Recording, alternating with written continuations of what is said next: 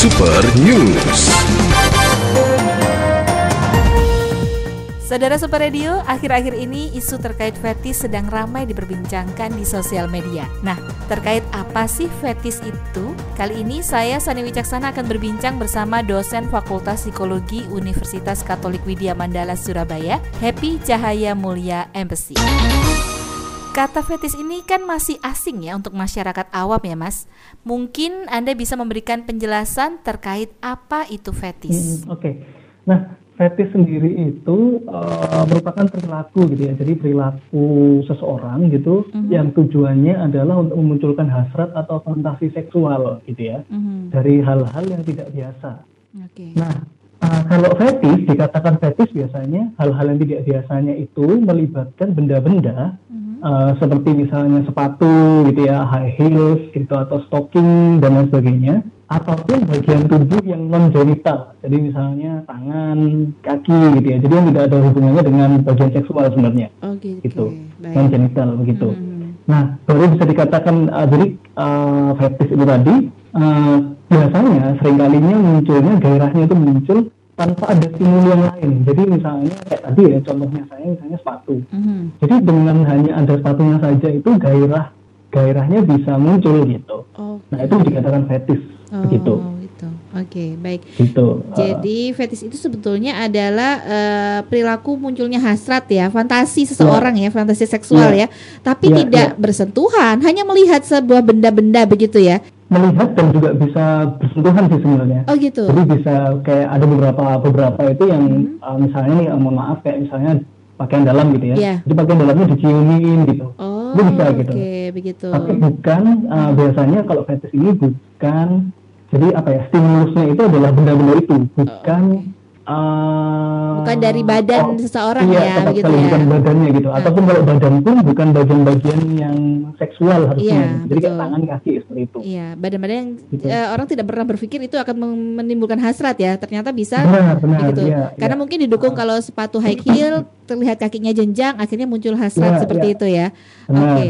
nah ini kalau yang saat ini ramai ini adalah dia hmm. membungkus ya dia berhas hmm. um, timbul hasratnya pada saat melihat seseorang itu dibungkus begitu ya, dibungkus dengan terutama kain jarik begitu ya. ya, ya Dan ya, ini adalah uh, pria begitu. Apakah fetis ini hmm. apakah pada seorang pria saja atau perempuan juga bisa mengalami fetish disorder ini? Sejauh yang saya ketahui perempuan pun bisa sih gitu. Cuma memang uh, kayaknya prosentasenya lebih banyak cowok ya gitu. Begitu.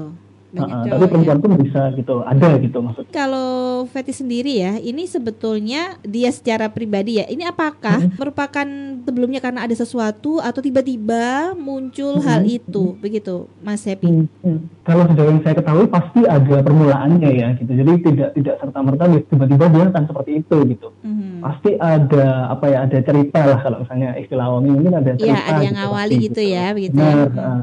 Nah, tapi memang secara apa namanya literatur gitu ya, yeah. belum belum ada sejauh yang saya tahu belum ada penelitian yang punya cukup bukti gitu. Jadi penyebabnya pasti ini gitu. Nah, oh. kayaknya belum ada penelitian itu gitu. Mm. Nah, namun ada beberapa teori gitu yang mencoba untuk menjelaskan hal ini gitu. Uh, seperti yang tadi sudah sempat diulik sama Mbak Sani gitu. Jadi yeah. bisa jadi kalau high heels karena high heels melihat kaki yang jenjang gitu kan. Mm -hmm terus uh, mengasosiasikan high heels itu dengan kaki yang jenjang tadi sehingga oh. memunculkan gairah. Okay. Jadi tanpa perlu ada kaki yang jenjang, cukup ada high heelsnya saja sudah memunculkan fantasi gitu. Oh, begitu. Bisa ya? jadi seperti itu. Hmm. Dan itu juga tidak tidak terjadi satu kali gitu. Maksud dalam arti satu kali seperti itu terus dia akan langsung secara otomatis langsung fetish cystic disorder misalnya gitu. Iya, tidak, tidak secara langsung seperti itu. Mm-hmm. Biasanya ada pengulangan ya, ada beberapa kali gitu. Oke. Okay. Ada juga teori yang menjelaskan bahwa bisa jadi terjadi karena uh, kecemasan gitu. Jadi dia itu cemas untuk berhubungan uh, apa namanya menjaga kalau misalnya kita mau apa namanya mengarah pada seksualitas itu sebenarnya kan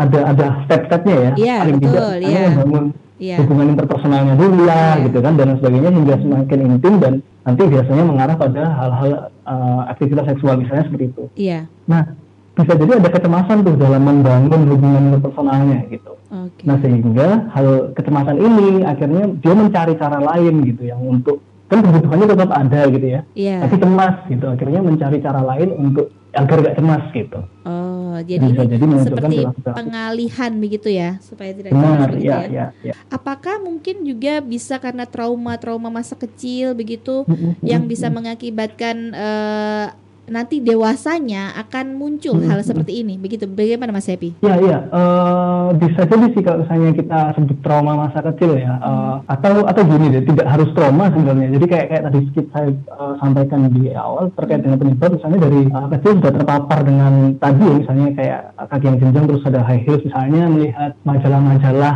nah itu bahkan tidak harus trauma pun bisa gitu memunculkan itu. Oh, nah gitu. kalau misalnya apakah trauma bisa uh, tentu bisa gitu. Mm -hmm kalau yang hal biasa seperti itu bisa, berarti kan trauma juga kemungkinan bisa ya gitu. Oke. Okay. Ada misalnya contohnya trauma misalnya kayak tadi saya jelaskan terkait dengan kecemasan, gitu kan. Misalnya ada trauma dalam berhubungan Betul. apa namanya? Secara uh, langsung ya secara biasa, uh, secara normal uh, ya begitu ya. Jadi ya, akhirnya mengalihkan dia kan mencoba pengalihan ya Oke. Okay. Gitu. Uh, bagaimana? Apakah ada uh, pengobatannya atau bagaimana uh, terapinya dan sebagainya begitu, Mas Sebi? Oke. Okay mungkin ini dulu ya yang sebelum sampai pada terapi mungkin ini dulu. Uh, jadi fetis sendiri gitu kan kalau fetis sendiri ini nah uh, ada perilaku-perilaku yang akhirnya sudah dikatakan biasa dalam tanda kutip ya karena sudah banyak sekali terutama di terutama di barat sih memang gitu. Hmm. sehingga uh, ada tambahan gitu. Selain yang tadi sudah saya sampaikan baru dikatakan menjadi disorder atau dikatakan gangguan ketika gitu ya perilaku tersebut perilaku yang tadi sudah saya sampaikan tadi adanya hasrat seksual yang muncul karena hal yang tidak biasa tadi hmm. itu perilaku tersebut membuat distres atau membuat uh, orangnya sendiri uh, penderita sendiri merasa terganggu dengan perilakunya itu okay. atau perilaku tersebut merugikan orang lain jadi baru bisa dikatakan disorder atau baru bisa dikatakan gangguan ketika perilaku itu tadi mengganggu dirinya sendiri atau mengganggu orang lain gitu. Okay. Nah nanti itu dinamakan sebagai fetishistic disorder itu tadi. Uh, kembali lagi ke pertanyaan yang tadi, apakah bisa disembuhkan? Bisa gitu ya. Jadi bisa ke psikolog atau ke psikiater jika memang sudah dirasa seperti itu tadi gitu. Oke, okay, jadi, jadi hmm dua unsur tadi ya, ada perilakunya dan juga perilaku itu mengganggu diri ataupun orang lain. Oke. Okay. Kalau ke psikiater bisa ke ataupun di psikolog bisa sih. Begitu.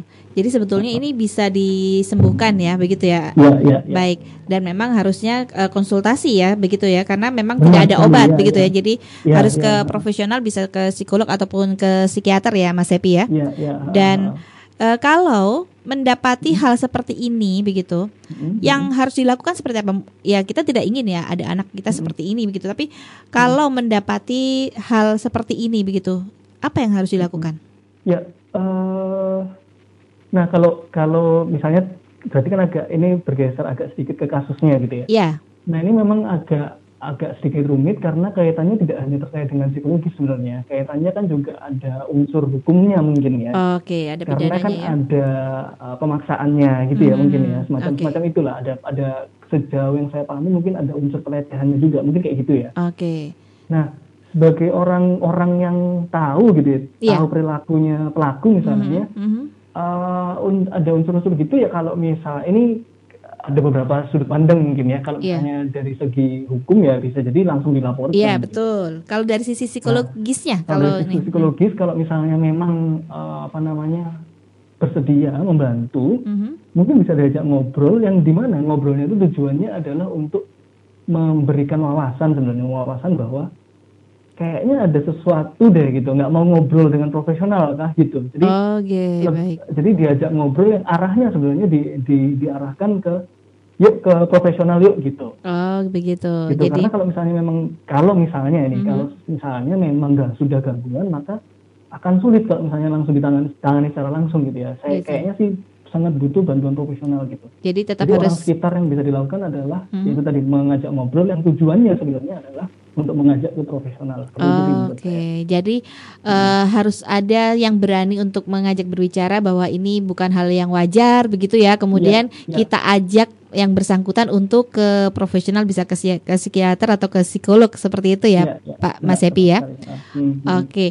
dan ini Mas Epi uh, hmm. kan di sini juga ada uh, korban begitu ya dan yeah, yeah. korban ini juga mm -hmm. uh, merasa trauma begitu karena mm -hmm. saya baca-baca mm -hmm. sih uh, ada beberapa yang enggan ke kampus itu begitu ya dan mm -hmm. bertemu jadi ketakutan gitu mm -hmm. tapi nggak berani speak up bah bahkan yang mm -hmm. yang speak up itu adalah uh, orang korban yang tidak di kampus itu begitu nah yeah, yeah. untuk mm -hmm. menyikapi hal seperti ini karena kita mm -hmm. baru tahu oh ada fetis oh fetis itu seperti mm -hmm. ini nah bagaimana uh, sebagai psikolog memberikan uh, kepada anak-anak muda pem, apa ya uh, seperti pembelajaran begitu maksudnya harus disikapi seperti apa? Ya, ya. Hmm, bagaimana nih Mas okay. Happy? Nah um, biasanya sih biasanya kalau misalnya memang ada kasus-kasus tertentu gitu ya, hmm. uh, memang akan memunculkan reaksi-reaksi seperti itu dan menurut saya reaksi-reaksi itu merupakan reaksi-reaksi yang uh, masih normal tatarannya gitu. Hmm Uh, sehingga kalau misalnya kalau terutama sekarang ya karena baru baru banget booming iya, gitu betul. baru banget booming sehingga kalau misalnya muncul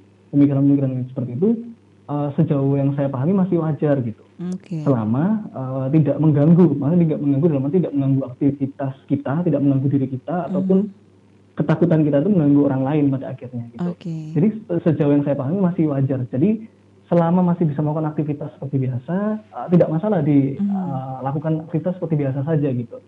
Oke. Okay. Uh, karena biasanya itu nanti jadi ada masa istilahnya itu ada masa krisis gitu ya semacam yeah. itulah. Jadi ada sekitar tiga bulan dari kejadian atau uh, dari apa ya kalau kalau sekarang kita nggak bicara korban secara langsung ya yeah. kita bicara orang umum gitu ya. Betul. Dari boomingnya ini terus sampai akhirnya apa namanya sudah lepas gitu biasanya uh, sekitar waktu tiga bulan gitu. Oke. Okay. Nah kalau misalnya lebih dari tiga bulan terus masih misalnya masih terganggu, masih terngiang-ngiang gitu ya, mm-hmm. dan terngiang-ngiangnya tuh sampai mengganggu banget. Nah mm. kayaknya kalau misalnya memang seperti itu, kayaknya tetap perlu ke profesional gitu. Oh gitu, baik. Gitu. Dan memang ini uh, uh, uh, tidak menimbulkan uh, pokoknya tidak menimbulkan kepanikan begitu ya Mas Sepi ya di ya, ya, kehidupan ya, kita begitu ya. Jadi hmm, hmm, kalau hmm, sekarang memang lagi booming-boomingnya dan kita masih belum tahu nih ya karena si pelaku kan juga belum dis, belum ditemukan. Jadi kita belum tahu dia motifnya apa begitu dan ya, tepat. seperti apa uh, kenapa dia melakukan hal ini begitu kan ini ya, sampai ya, sekarang masih belum bertemu dengan uh, pelakunya begitu. Jadi kita juga ya, masih ya. meraba-raba ini orangnya uh, apakah ada trauma, apakah kenapa dia harus seperti ini, sejak kapan pun kita juga belum mengetahui ya. Tapi yang pasti, ya, ya. Mas Happy ini uh, di sini uh, kita berbicara kembali tentang fetis ya, fetis ya, ya. Uh, fetistic disorder ini. Uh, kalau bisa dimulai sejak usia berapa kira-kira? Apakah masih juga tidak bisa diketahui hal ini munculnya ya, setelah hmm. balik atau apa begitu, Mas Sepi? Hmm kalau dari literatur-literaturnya hmm. uh, umumnya itu uh, usia-usia anak-anak akhir atau remaja ya. Jadi saat-saat akil balik itu biasanya. Jadi oh, gitu. ya permulaannya di sana biasanya. Hmm. Gitu. Jadi, uh, hmm.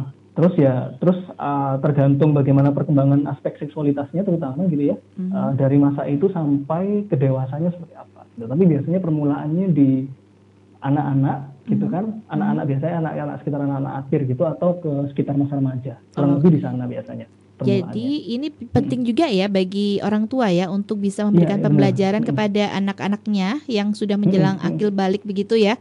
Uh, ya, untuk uh, tentang uh, sex education. Karena mungkin masih tabu ada yang bilang seperti itu. Nah, kalau memberikan penjelasan seperti ini tentang hal-hal yang uh, perilaku disorder seperti ini ya karena hmm. perilaku disorder ini banyak ya jadi tidak hanya hmm. fetis saja ya ada uh, sexual sadism gitu ya, ya kemudian ya, ya. ada sexual mosaicism disorder dan banyak lagi hmm. begitu nah hmm. untuk uh, yang kita harus informasikan eh, sehingga hmm. anak-anak hmm. itu juga mengerti begitu bahwa pentingnya ada sex education dan pentingnya mengetahui yang tidak baik dan baik itu seperti hmm. bagaimana hmm. sebagai seorang psikolog ya ini ya pasti ini ya kalau misalnya di masa-masa nah seperti tadi Mbak Sani sampaikan memang sekarang apalagi di Indonesia itu ngomongin tentang sex education itu kesannya kesannya tuh kayak wah kok ngomongin hal-hal seksual gitu iya tabu gitu ya benar tabu gitu. hmm. gitu padahal uh, kalau misalnya kita lihat range usianya gitu ya ketika mm-hmm. kita bicara tentang sex education tidak tidak secara gamblang kita bicara tentang hal-hal seksual sebenarnya iya, akan betul. sangat tergantung oleh usianya. Mm-hmm. Nah pada usia-usia pada usia-usia remaja ini gitu itu kan uh, merupakan salah satu bagian yang penting gitu ya, bahwa mm-hmm. anak sudah mulai akil balik kayak gitu-gitu ya. Yeah. Uh, dorongan seksual sudah mulai ada. Nah mm-hmm. uh, penting sekali untuk orang tua pada pada masa ini untuk ngajak ngobrol anaknya gitu. Oke. Okay. Uh, sebenarnya sebenarnya pendekatan dari orang tua ke anak sudah harus dari dari awal ya gitu ya. Iya. Sehingga dengan adanya pendekatan dari awal, anaknya itu bisa lebih terbuka kalau misalnya mau cerita. Oke. Okay.